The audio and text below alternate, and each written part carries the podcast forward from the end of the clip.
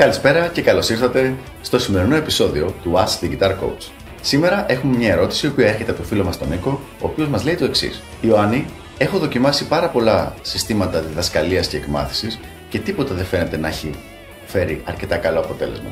Τι μπορώ να κάνω; Λοιπόν, φίλε Νίκο, για να δούμε αν μπορώ να σε βοηθήσω σε αυτό το θέμα.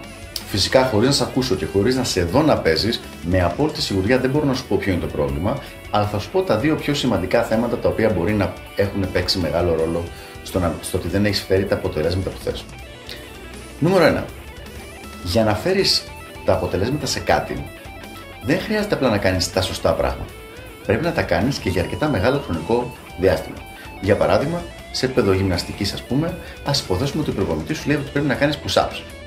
Άμα κάνεις push-up μία μέρα μόνο και μετά δεν ξανακάνεις, ή κάνεις push-up για δύο μέρες ή μόνο για μια εβδομάδα, δεν θα είναι αρκετά μεγάλα τα αποτελέσματα που θα φέρεις σε τόσο μικρό χρονικό διάστημα, ώστε να μπορείς να πεις και να δεις ξεκάθαρα το πριν και το μετά.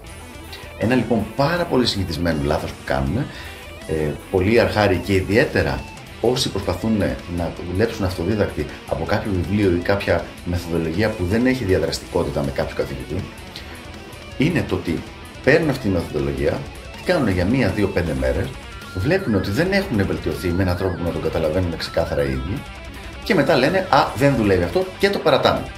Το πρόβλημα εδώ πέρα δεν είναι ότι δεν δουλεύει η διαδικασία, είναι ότι την κάναν για πάρα πολύ μικρό χρονικό διάστημα. Τι πρέπει να κάνεις λοιπόν εδώ; Η συμβουλή μου είναι πάρα πολύ απλή. Σε όποιο σύστημα εκμάθησης, διδασκαλίας διαλέξεις να ακολουθήσεις, θα του δώσεις τουλάχιστον 2 μήνες. Δηλαδή 8 με 10 εβδομάδες. Όπου θα τα ακολουθείς όσο πιο καλά μπορείς. Αν μετά τις 10 εβδομάδες αυτές δεν έχεις δει ξεκάθαρα αποτελέσματα, τότε μπορείς να το αλλάξεις με κάτι άλλο. Γενικά, έχω πει πολλές φορές ότι η άποψή μου είναι ότι πρέπει να δουλέψει με κάποιον καθηγητή, ο οποίος να ασχολείται με το είδος της μουσικής που θες να μάθεις. Η συμβουλή αυτή που έδωσα είναι μόνο αν για κάποιο λόγο δεν μπορείς ή δεν θες για προσωπικούς λόγους να δουλέψεις με κάποιο καθηγητή. Τα αποτελέσματα θα είναι μικρότερα, αλλά αν ακολουθήσεις μια σωστή μέθοδο θα υπάρχουν πάλι αποτελέσματα. Απλά θα είναι πιο αργά. Θα έρθουν, θα έρθουν πιο αργά. Πάμε στο δεύτερο τώρα λόγο που μπορεί να μην έχει φέρει τα αποτελέσματά σου. Έχω δει ότι η συντριπτική πλειοψηφία των μαθητών έχουν την εντύπωση ότι όταν τους δοθεί ένα πρόγραμμα και το ακολουθήσουν, νομίζουν ότι το ακολουθούν, ενώ στην πραγματικότητα δεν το ακολουθούν καθόλου. Δηλαδή, ας πούμε ότι έχουν πάρει μια άσκηση και λένε θα την κάνουμε την άσκηση αυτή για 15 λεπτά. Έτσι λέει το πρόγραμμα μας. Αυτό που βλέπουμε λοιπόν συνήθως είναι ότι κάνουν την άσκηση για τα πρώτα 2-3 λεπτά και μετά αρχίζουν να παίζουν ρηφάκια, σολάκια και τέτοια πράγματα. Ξεχνούνται δηλαδή. Μετά από λίγο λέει Α, ναι, ναι, ναι, την άσκηση, μισό λεπτό.